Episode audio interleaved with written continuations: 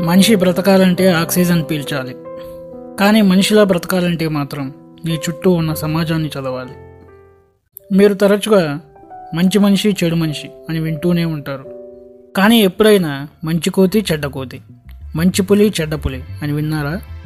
మనుషులలో తప్ప వేరే ఏ ఇతర జాతిలోనూ ఇలా రెండు జాతులు లేవు. జీవితంలో ఒక్క మంచి పని కూడా చేయని వారు ఎవరైనా ఉంటారేమో? కానీ ఒక్క చెడ్డ పని కూడా చేయని వారు ఎవ్వరూ ఉండరు. ప్రతి మనిషి ప్రతిరోజు తాను చేసే ప్రతి పనిని విశ్లేషించుకోగలిగితే తన అనుభవాల నుంచే ఏది మంచో ఏది చెడో నేర్చుకోగలడు. మంచిని నీకన్నా చిన్నవాడు చెప్పినా చేసినా అంగీకరించాలి అభినందించాలి అనుసరించాలి. కానీ చెడుని నీకన్నా పెద్దవాడు చెప్పినా చేసిన అడ్డుకోవాలి ఆపాలి.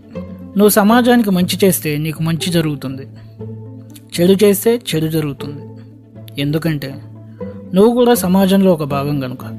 నా దృష్టిలో సాటి మనిషికి ప్రత్యక్షంగా కానీ పరోక్షంగా కానీ శారీరకంగా కానీ మానసికంగా కానీ హాని చేయకుండా ఇబ్బంది పెట్టకుండా కేవలం ప్రయోజనం కలిగించేదే మంచి. ఏ మనిషి పుట్టుకతోని చెడ్డవాడు కాదు. అప్పుడే పుట్టిన మనిషి ఒక తెల్లటి కాగితం లాంటివాడు చుట్టూ ఉన్న సమాజం అంటే తల్లిదండ్రులు గురువులు స్నేహితులు అందరూ రచయితలు. కాగితం మీద ఏదైతే రాస్తామో అదే మనం చూడగలం.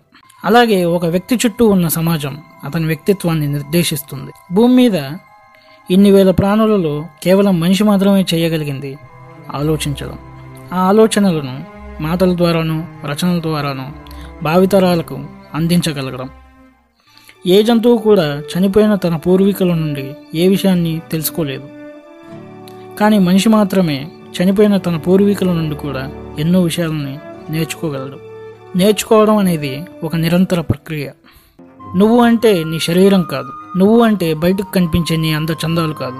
నువ్వు అంటే నీ ఆలోచనలు. నువ్వు అంటే నీ మాటలు. నువ్వు అంటే నీ చేతలు.